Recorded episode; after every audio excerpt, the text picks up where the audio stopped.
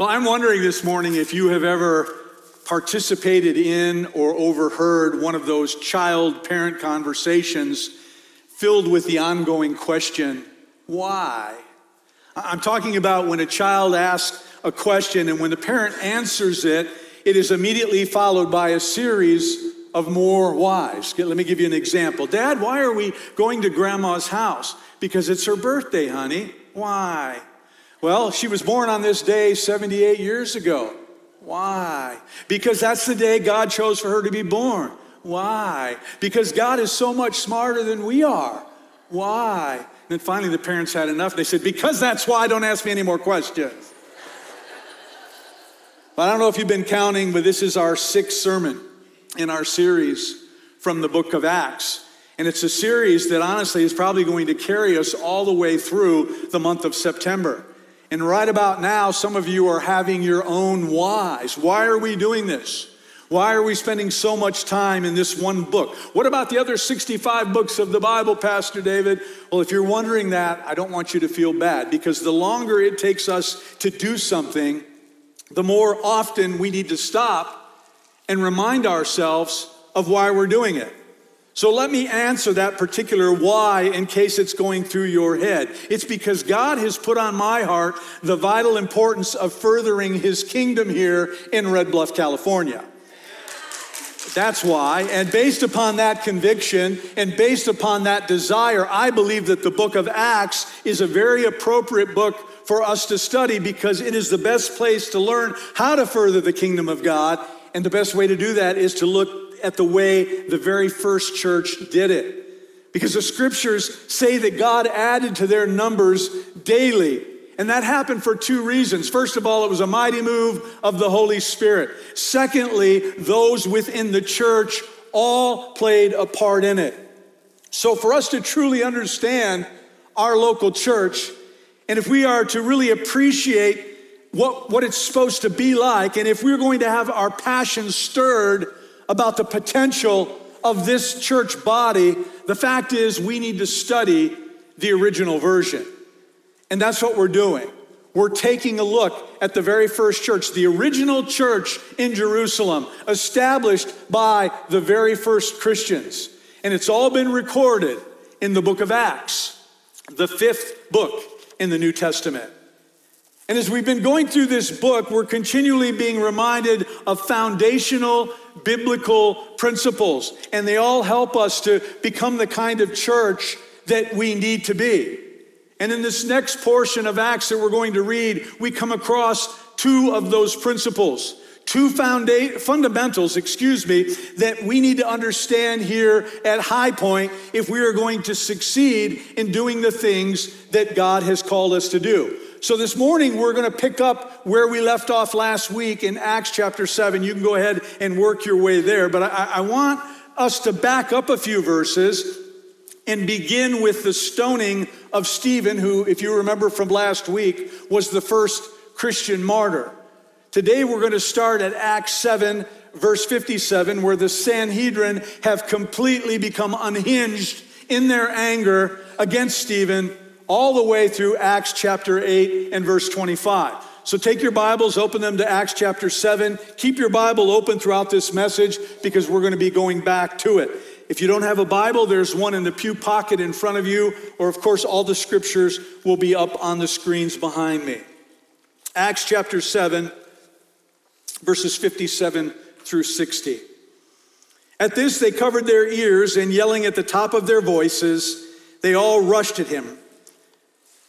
Talking about Stephen. They dragged him out of the city and began to stone him. Meanwhile, the witnesses laid their coats at the feet of a young man named Saul. While they were stoning him, Stephen prayed, "Lord Jesus, receive my spirit." Then he fell on his knees and cried out, "Lord, do not hold this sin against them." When he had said this, he fell asleep. He died. Acts eight one. And Paul and Saul approved the killing Of, excuse me, and Saul approved of their killing him. On that day, a great persecution broke out against the church in Jerusalem, and all except the apostles were scattered throughout Judea and Samaria. Godly men buried Stephen and mourned deeply for him. But Saul began to destroy the church. Going from house to house, he dragged off both men and women and put them in prison. Those who had been scattered preached the word wherever they went. Philip went down to a city in Samaria and proclaimed the Messiah there. When the crowds heard Philip and saw the signs he performed, they all paid close attention to what he said. For with shrieks, impure spirits came out of many, and many who were paralyzed or lame were healed. So there was great joy in that city. Now for some time, a man named Simon had practiced sorcery in the city and amazed all the people of Samaria. He boasted that he was somewhat, someone great, and all the people, both high and low, gave him their attention and exclaimed, "This man is rightly called the great power of God." They followed him because he had amazed them for a long time with his sorcery. But when they believed Philip as he proclaimed the good news of the kingdom of God and the name of Jesus Christ, they were baptized, both men and women. Simon himself believed and was baptized, and he followed Philip everywhere, astonished by great signs and the miracles he saw. When the apostles in Jerusalem heard that Samaria had accepted the word of God, they sent Peter and John to Samaria. When they arrived, they prayed for the new believers that they might receive the Holy Spirit, because the Holy Spirit had not yet come on any of them. They had simply been baptized in the name of the Lord Jesus. Then Peter and John placed their hands on them, and they received the Holy Spirit. When Simon saw that the Spirit was given at the laying on of the apostles' hands, he offered them money and said, "Give me also this ability, so that whoever I lay hands, my hands on may receive the Holy Spirit." Peter answered, "May your money perish with you, because you thought you could buy the gift of God with money. You have no part or share in this ministry because your heart is not right before God. Repent of this wickedness and pray to the Lord in the hope that he may forgive you for having such a thought in your heart. For I see that you are full of bitterness and captive to sin." Then Simon answered, "Pray to the Lord for me so that nothing you have said may happen to me." After that, they, after they had further proclaimed the word of the Lord and testified about Jesus, Peter and John returned to Jerusalem, preaching the gospel in many Samaritan villages. Now, as I mentioned earlier, there are two fundamental principles that we find uh, drawn from this text that we've read this morning. And the first one is this, and it was even in the, uh, one of the interpretations this morning after the message in tongues. God can take the bad in life and use it for the good of his kingdom. Point number one was mentioned before I ever mentioned it here, via the Holy Spirit. Don't say that God doesn't move in our church, because he does. If you remember, Joseph in the Old Testament, he learned this lesson the hard way. It was when he met his brothers many years after they had sold him into slavery. He said in Genesis chapter fifty, verse twenty, "You intended to harm me, but God intended it for good." And as we look over history, we see this principle lived out over and over again. God takes the bad that inevitably comes into our lives because we live in a bad, fallen world, but in his sovereignty, he uses it both for our good and for his glory, and the Bible is replete with examples of this truth. Let me offer you a more modern day example, even though it's twenty some years old. I don't know if you are aware of this, but when The Passion of the Christ, the Mel Gibson's film about Jesus, came out many years ago, Muslims were very interested in this movie. Uh, and the result was that many of the Muslims were asking questions about Christianity. But what drove them to this movie was the fact that they heard it was an anti-Semitic Semitic film. And they like anything that is against the Jews. So their motivation for going to this movie was anti-Semitism, but through this movie, they started asking questions about Jesus, and many came to faith in the Lord Jesus Christ. We see another perfect example of this in this morning's text. Think about it. Stephen was martyred. The first deacon of the church is the first Christian to die because of his faith in the Lord Jesus Christ. And as I pointed out last week, Stephen was an awesome individual. He was one of those people that, that others were drawn to. Everybody loved Stephen. He was greatly admired. He was a gifted minister of, of the gospel, but his life was abruptly and brutally snuffed out when a horrible thing happened. And it wasn't, if that wasn't bad enough, it was only the beginning. It was only the first bad thing, because Stephen's murder became a catalyst for a widespread persecution of the church, a persecution that was led by a man named Saul. Remember in the scripture said they laid their cloaks next to Saul? That's who he's ta- they're talking about here. And, and this is what is said in Acts chapter eight, verse three. But Saul began to destroy the church, going from house to house. He dragged off both men and women and put them in prison. At this point in his life, Saul was acting like the Gestapo in World War Two, dragging Jews from their homes and sending them off to concentration camps. In fact, the Greek used here pictures Saul as a wild beast on some sort of a rampage, tearing his victims to shreds, and that's pretty much what he did. And I say this because later on in Acts, he became a Christian and he changes his, his name to, to Paul. And he confesses in Acts twenty-two four, I persecuted the followers of this way to their death, arresting both men and women and throwing them into prison. Now you'll remember from our earlier study that there had been persecution before. There had been threats, there had been imprisonments, there had even been floggings and, and beatings. But up until this point, it had been directed only at the apostles. But now, with Saul at the helm of the ship, persecution is directed at the membership at large. And to make matters worse, for the first time, we find the leaders of Judaism united in their opposition against the way, against Christianity. Before it was just the Sadducees, but now the Pharisees, like Saul, are on board as well. So at first glance, this looks really, really bad.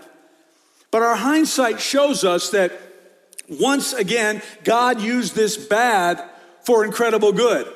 And in case you missed it, I, I want to point out several benefits, several good things that came from this time of persecution. And the first one is it caused Christianity to spread.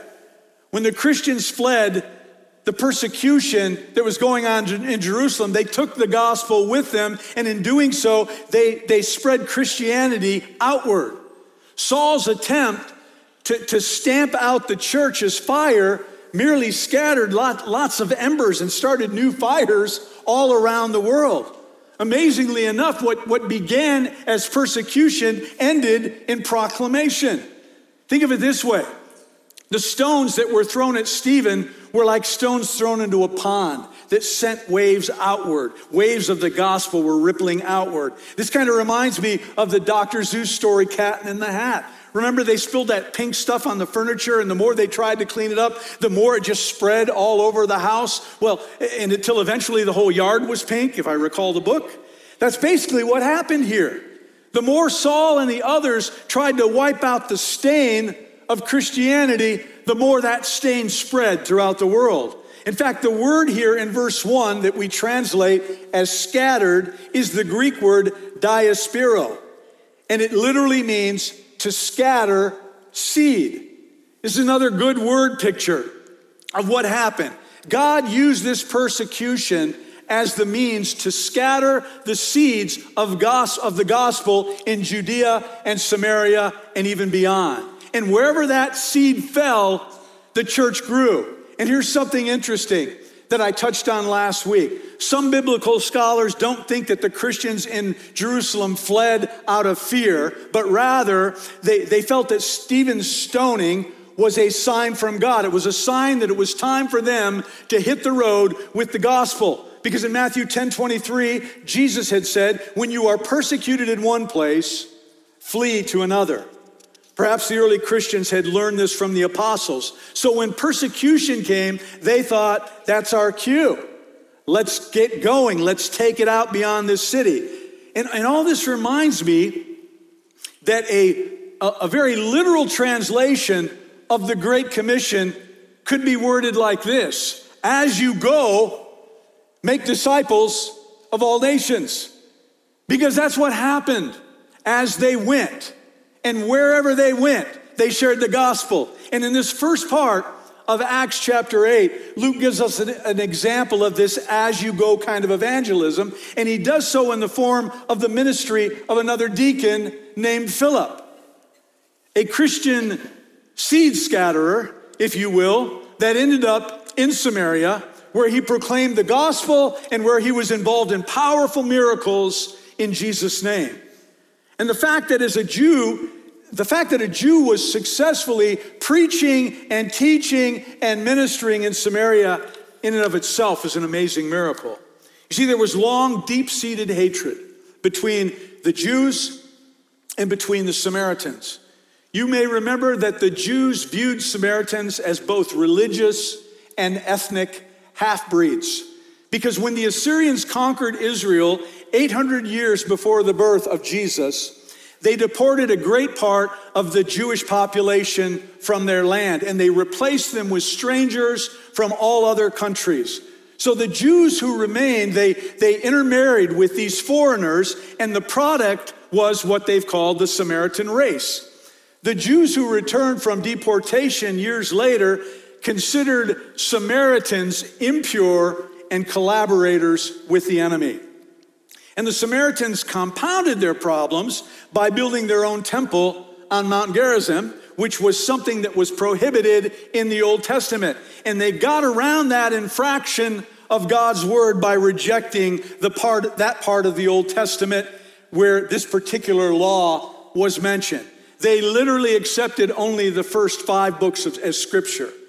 Well, for all of those reasons, there was a great wall of hostility between the Jews and the Samaritans. It was a wall that had been growing ever higher for hundreds of years. But now, uh, when Philip is sharing the gospel, Samaritans are now responding, and they are becoming believers in Christ. They are becoming Christians. And a revival literally broke out in that region, and that's how God built the bridge between these two groups and made them one in Christ Jesus. So an incredibly good thing happened. A horrible wrong was righted, all because of this persecution. But that's not all. Here's a second good thing that came out of all of this bad. It turned Saul, a persecutor of the church, into Paul, the greatest missionary or evangelist that the world has ever known. In Acts twenty twenty-two, tells us that Paul never forgot Stephen's death. It apparently had a profound effect on his life. And Paul's first exposure to the gospel came through Stephen.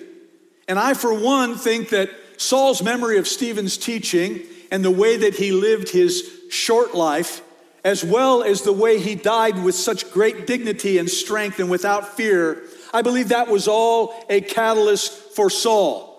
It's what led Saul to decide to become a believer himself after he met Jesus on the road to Damascus. And I believe that this helped to, to fire his passion for evangelism. So by killing Stephen, the Sanhedrin silenced a voice that was upsetting a city, but at the same time, without even realizing it, they awoke a voice that would upset an entire empire. And then the third thing that came out of all of this bad is it caused the early Christians to mature spiritually. You see, when they left Jerusalem, they were forced to depend on God. They no longer had the disciples, the apostles to go to. Perhaps this is why God kept Peter and John and others in Jerusalem, so that they could cut their own teeth, so that they could get out there without having someone to run to when things got difficult, and instead they would run to the Lord. It's kind of like a mother bird, a mother bird urging her, her, her children to leave the nest so that they can learn to fly on their own. And that's what happened. Out on their own and away from Jerusalem, these new believers began to fly spiritually. They developed their spiritual gifts of evangelism and, and, and witnessing and teaching and prophecies and miracles, all those gifts that the Holy Spirit made available to them. And I believe God... Uh, I believe that God allows us, folks, to go through difficult times to help us to develop the fruit of the Spirit in our own lives. Let me offer you some examples. He teaches us about love by putting unlovely, unloving people in our path. You run into them every day, right? You, you could stand on your head, spin plates, tell them jokes, and polish their shoes, and they're not going to be nice. They're just not happy people. But God puts those, in, those kind of people into our path to teach us how to deal with them.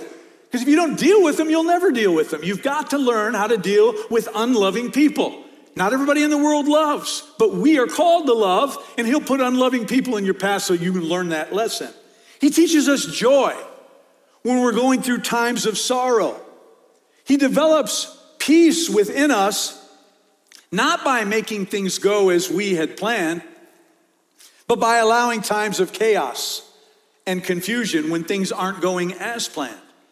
You see, the truth is, no tool is better at shaping us into the image of the Lord Jesus Christ than persecution in one form or another.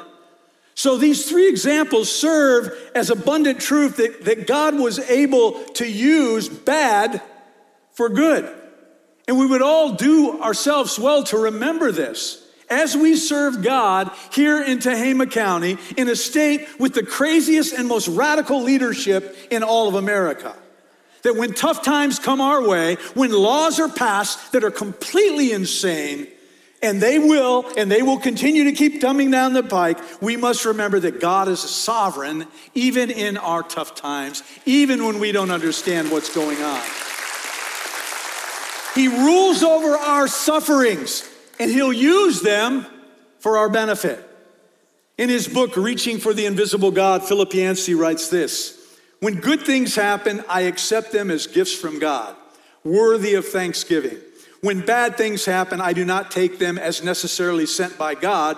Rather, I trust that God can use even those bad things for my benefit. Faith allows me to believe that despite the chaos of the present moment, God does reign, regardless of how worthless I may feel. I truly matter to a God of love, that no pain lasts forever, and no evil triumphs in the end. After all, faith sees even the darkest deed of all history, the death of God's Son, as a necessary prelude to the brightest. So when you go through trials, when you go through tribulations, follow Yancey's example here. Trust God's heart. Trust God's wisdom. Trust his sovereignty. Trust God's power in your life. And then you ask yourself, is my Heavenly Father allowing this to motivate me to become more mature spiritually? Is God allowing this, this temporary persecution to teach me an eternal truth? Is he showing me that maybe I need to rely on him more, no matter what comes my way? Is he using this to give me a platform in which I can share my faith in a place that maybe I've never had the courage to share it before? Always remember the words of the Apostle Paul, formerly Saul, the Apostle Paul in First Corinthians four, seventeen and eighteen. For our light and momentary troubles are achieving for us an eternal glory that far outweighs them all.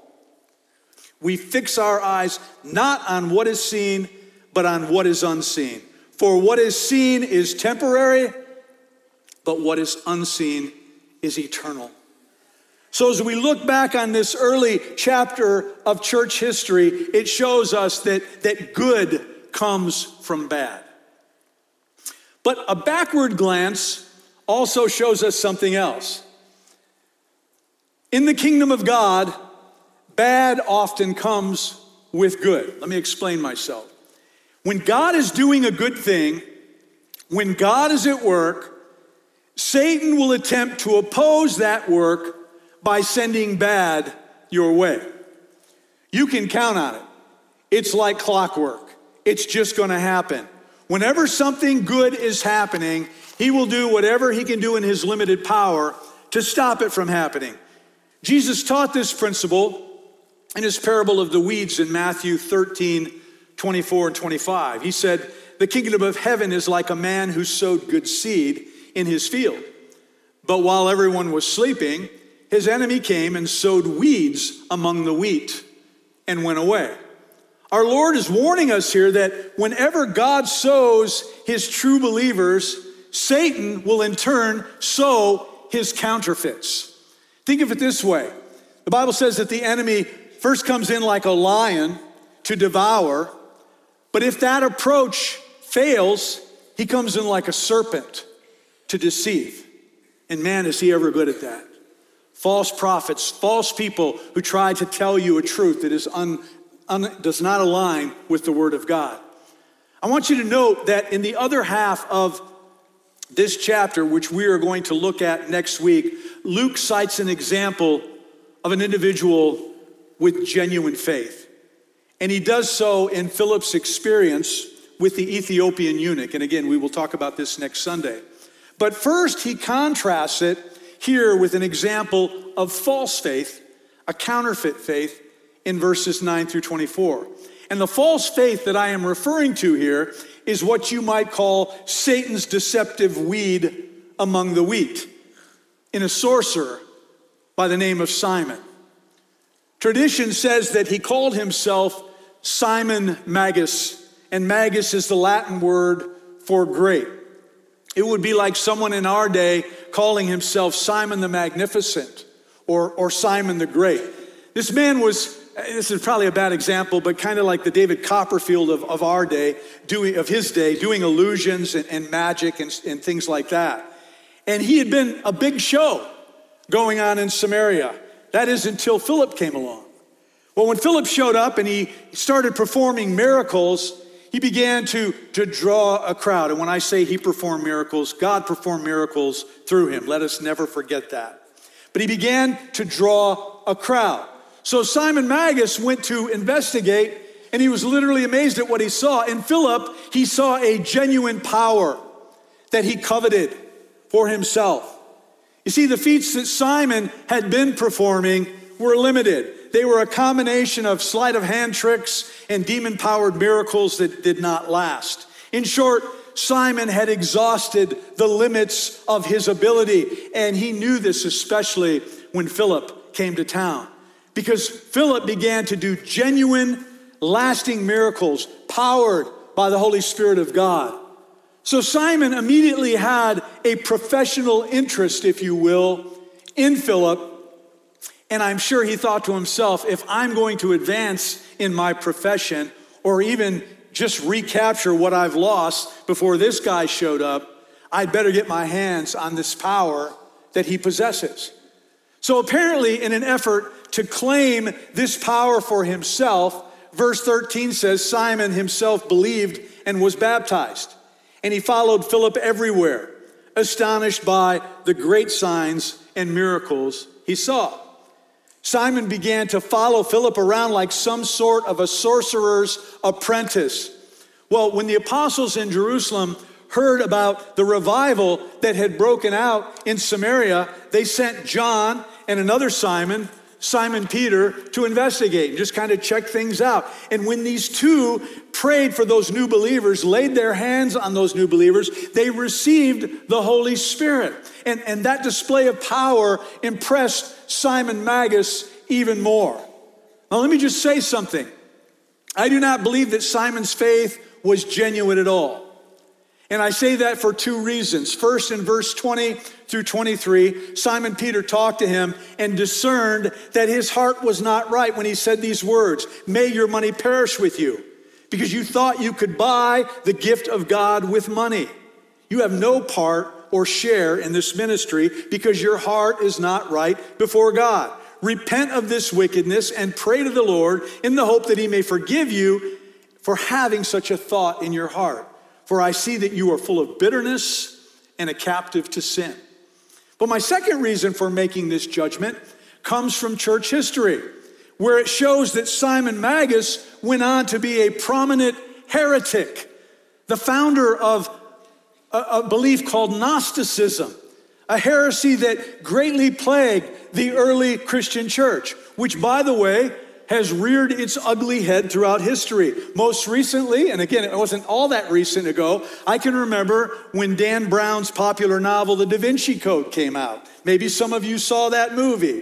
The plot of that movie is based upon Gnostic philosophy, and it's And it, it, it, spurred, it kind of brought forth a new interest in false gospel and the Gnostic way of thinking. By the, and, and so, so the question becomes, where did, did Simon go wrong? How could he come so close and still miss out on genuine salvation? I mean, think of it. He sat under the teachings of Philip and Simon Peter. How did he end up being a tool of Satan instead of a great man of God? Well, I think he made three errors. And I think it's important that we understand the errors that he made. And I think this is not just for us to be able to recognize false faith when we see it, because after all, Satan still sows weeds in, in God's wheat field, but also so that we would avoid these same errors ourselves. And the first mistake was this: Simon embraced a false view of himself. The most important person in Simon's life was Simon. Verse nine says he boasted that he was someone great. To put it into modern terms, Simon thought he was all that and then some. And the fact is, Simon went beyond mere conceit. Look back at verse ten, where it says that Simon was rightly called the great power of God. The notes in my study Bible say that that phrase means that Simon claimed to be either God himself or, more likely, his chief representative. Early church fathers like Irenaeus say that Simon Magus claimed to be the early earthly manifestation of the Greek god Zeus or Yahweh, who we sang about this morning, the Old Testament name for God. In any case, it would be an underestimate Under, excuse me, an understatement for me to say that Simon was a little bit stuck on himself. But he went way beyond that in, in that he mimicked the sin of his master, Satan, by putting himself on an equal level or an equal plane with God Almighty.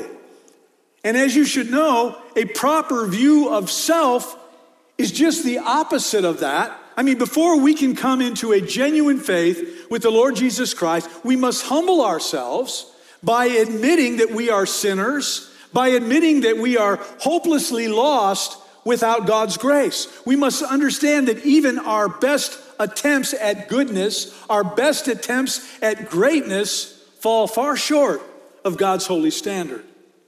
But not, but, but that's not the only mistake he made. Simon also embraced a false or flawed view of salvation. Simon seems to have thought that being baptized and hanging around with Philip was all it took to be a follower of God.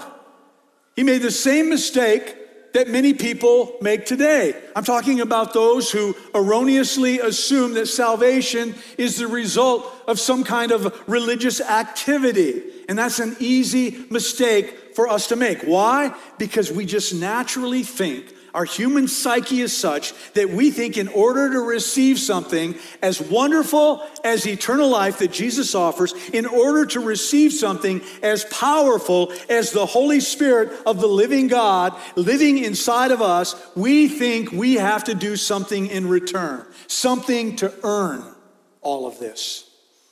A youth pastor once asked his kids to write out their testimony. Tell them how they became a Christian. And nine out of ten times, their testimonies all started with something similar, but basically the words, "I walked the aisle," were in there. Well, the pastor wanted to understand what most of them meant when they mentioned that in their testimony. Well, this is what they said. They said the hardest thing that they could imagine doing was walking down the aisle in a church in front of hundreds of people. But by doing that hard thing, they deserve salvation. Well, that's not the way salvation works. No salvation is ever the result of an external act, like us being baptized or taking communion or attending church or walking the aisle and coming down to this altar. Salvation is the result of an, an inner act of true repentance, asking Jesus to forgive us of our sin and committing to follow his will in our daily life. Salvation is the result of faith in what Jesus Christ did on the cross and not in what we do. So Simon had a flawed view of himself and he had a flawed view of salvation. But his greatest error is seen in the fact that Simon also had a false or a flawed view of God himself. Remember, Simon wanted to buy the Spirit of God, as if he, the Holy Spirit, was an it or some kind of a commodity that a person could purchase or, or manipulate. In fact, Simon's offer led to a whole new form of sin that was named after him in that day called simony, which is basically defined as buying or selling God's blessings. Look at verse twenty. And note Peter's strong rebuke of this assumption. May your money perish with you, because you thought you could buy the gift of God with money. The J B Phillips translation words it even more forcefully in that he has it saying, you and your money can go to hell. And I believe that that is a more accurate, tra- accurate translation of Peter's words, because that's exactly where this line of thinking will send you. You see, there is no greater sin than the presumption of thinking that you could buy and that you could use God as some kind of a genie in the bottle. We do not manipulate God, ladies and gentlemen. We bow at his feet and we serve him and we worship him. He uses us to further his kingdom here on this earth. We do not use him in any way, shape, or form. But let's not be too self-righteous this morning, because I think we need to examine ourselves and our own presumptions about our holy and heavenly Father. Have you ever tried to buy his power? Okay, maybe I shouldn't phrase it that way. Students, have you ever said, God, help me to pass this test and I'll come to church every Sunday for the rest of my life? Not just young students, adult students in college say that too. Or adults, have you ever prayed, God, take away this problem? I'll do whatever you want. How many times have we told God, get me out of this mess that I've created, and I promise to serve you faithfully for the rest of my life? And when he got you out of the mess, you forgot your words and you've been unfaithful. The sad fact is, all of us have been guilty of simony in one form or another. We all have tried to buy God's powerful blessings with our promised obedience. But this has no place in the life of a follower of Jesus Christ. Obedience to God, ladies and gentlemen, it's a lifestyle. Not just during selective moments when you're in trouble and your, your feet are to the fire, or when we need something from him. And that leads me to say something that I must say this morning. If the only reason that you have humbled yourself before God to receive salvation is to keep you from going to hell, you have a skewed vision, my friend, of your faith. Of course, as a believer, we are promised eternal life in God's presence when we die. But you must understand this very important bit of truth. The Christian life is so much more than that promise. It is so much more than a get out of hell free card from the Monopoly game. It is the ultimate promise that the, and one, it is that the ultimate promise, and one that we do not want to miss, is that Jesus Christ is Lord, and he has something for us to accomplish while we live on this earth. There is an abundant life for you and I to, to be had while we are walking or trotting on this globe. While you're waiting for Jesus to return, and while waiting or while waiting for the day when he comes to take you home, there is work to do. And in that work, there are blessings for you to, to obtain.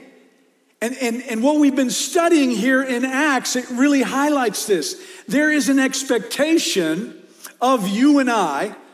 Let me, let me put this as simply as I know how to.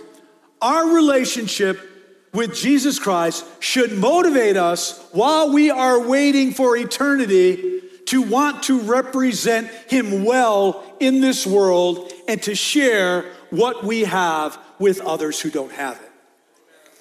Do you understand? Much of the abundant life that the scriptures talk about comes as a result of your obedience to God's word, not because you walked an aisle. Obedience is defined as doing God's will and following his commands. This is when we experience an abundance unlike anything else. The early New Testament church understood this, and as a result, people were being added to their king, to, to their group daily. And new souls were being won to the kingdom daily through the people in that church. And by being a part of all of that, the people who made up that church, they grew spiritually. But not only that, through their obedience to the written word of God, they were greatly blessed. Did they face persecution? You better believe they did. But the Holy Spirit allowed them to endure and yet grow at the very same time. There was blessing and there were trials. But you got to understand that God was in both of those things. And let me just say something. There is nothing that can happen to you. There is no blowback that comes from sharing your faith or taking a stand for righteousness that God's abundant blessings cannot completely overcome. And we have to, as Americans, we have to quit thinking of abundance somehow always translating into money. Because that's what the American church thinks. When you say blessing, it's give me the money. God's abundance is so much more than money. He blesses you financially. Yes, he does. But there's so many more blessings that come that have nothing to do with your pocketbook. It, it is so much more than that. It is a deep-seated peace inside your very being, no matter what's going on. It's an unshakable faith that you possess even when the world seems to be falling apart at the seams like it appears to be doing it before our very eyes. It's also a power from God that allows you to continue to do great things for God's glory under any circumstance. And never forget this high point. Whenever you live a life designed to glorify God, his blessings will flow to you in ways that make it eminently clear that they only could have come from God and no one else. Scott, will you guys come forward? Help me close this down. You're getting a workout this morning, aren't you? All week long, I thought about how I would end this service. And I didn't know how. And now I know why. Because God had something else in mind. And it didn't happen at the end of the service, but it happened at the beginning of the service.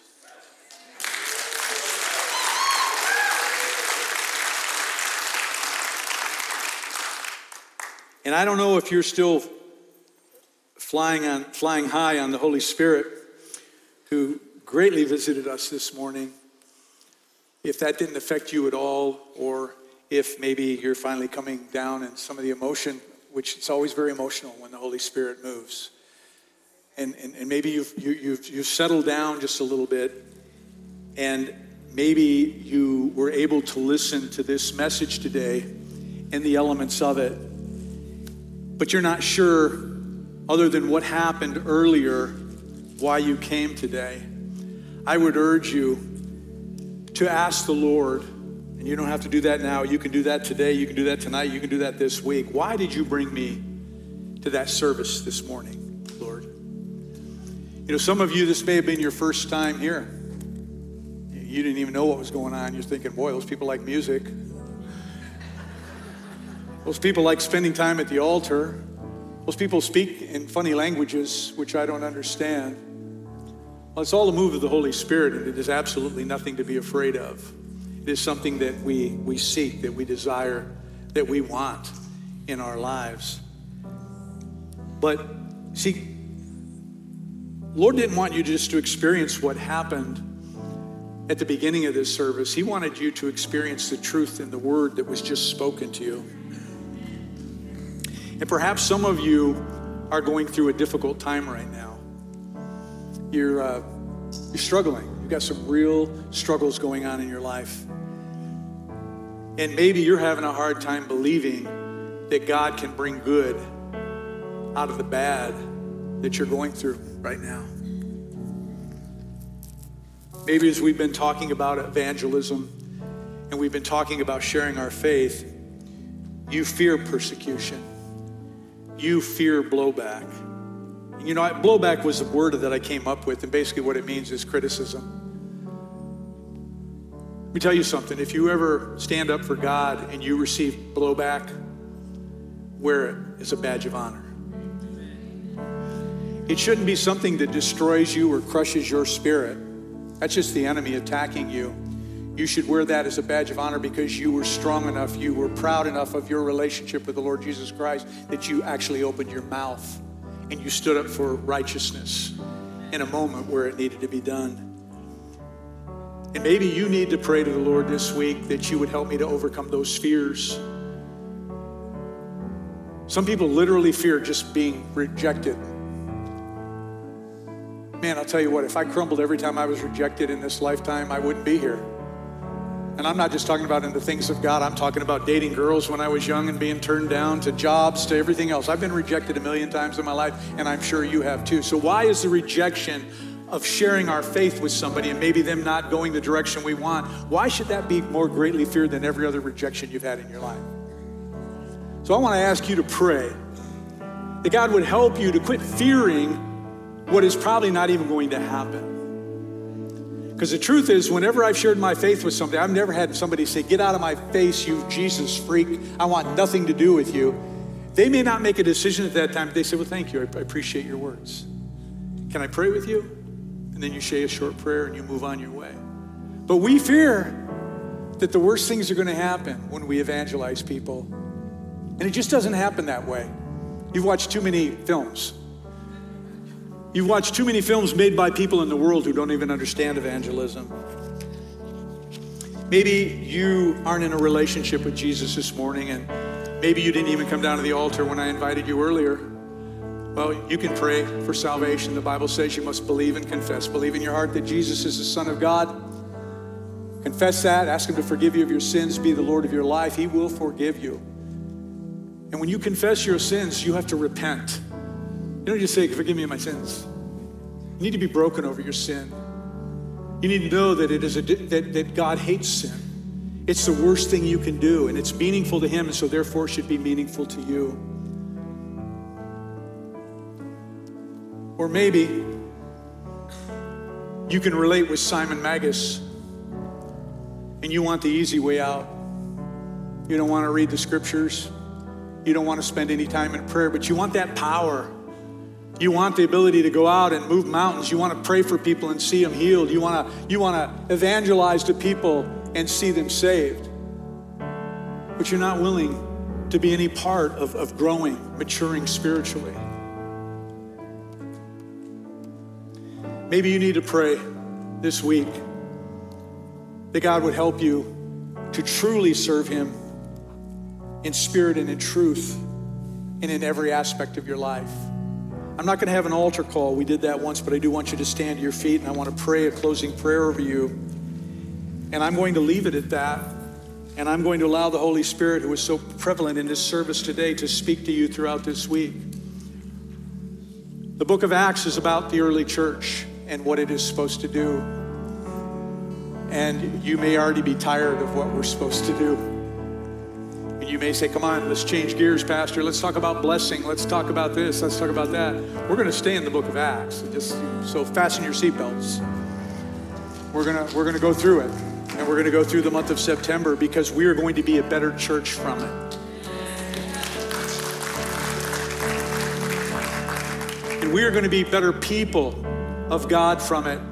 And where that comes in is you have a decision to make.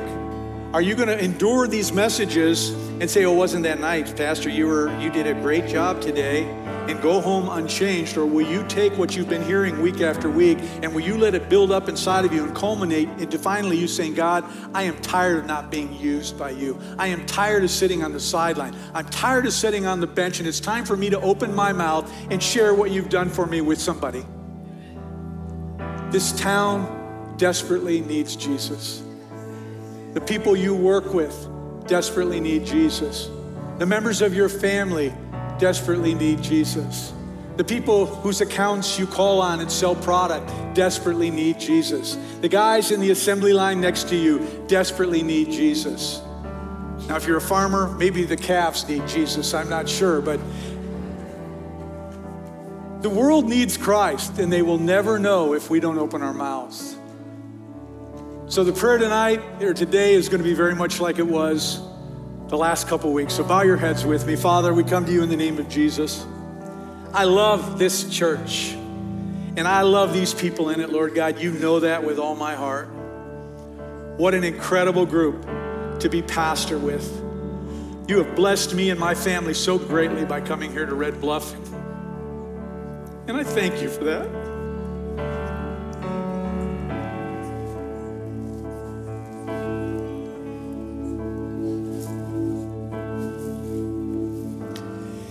God, I see such great potential in this body. Oh. We have the ability in our trust in you to literally change the landscape of this community. Father, I pray you would impress that upon our minds. We always think in and of myself, I can't change anything. Well, yes, we can. Because if we all won a soul to the kingdom of God, we would double. And if that continued, we would have growth like no one could imagine. And it wouldn't take but months or years for this entire city to know who you are. So God, I just pray that we won't get so caught up in our lives and our burdens and our struggles and our and our and our hobbies and the things we love to do to where we forget about you.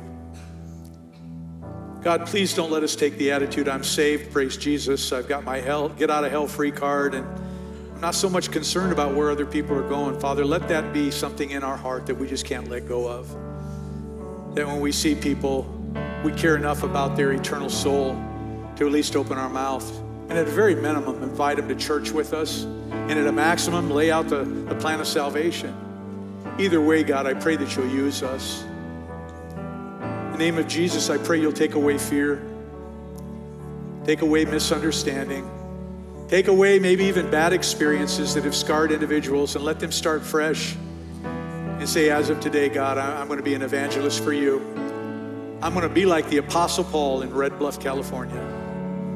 So, Father, I pray you'll use us. And Lord, as we go our separate ways, let us go in the power of your Spirit, that you would guide and direct the things that we do, places that we go, and the conversations that we have. And those conversations would be designed to build people up and not tear them down. Father, we would shine like bright lights in a very dark world.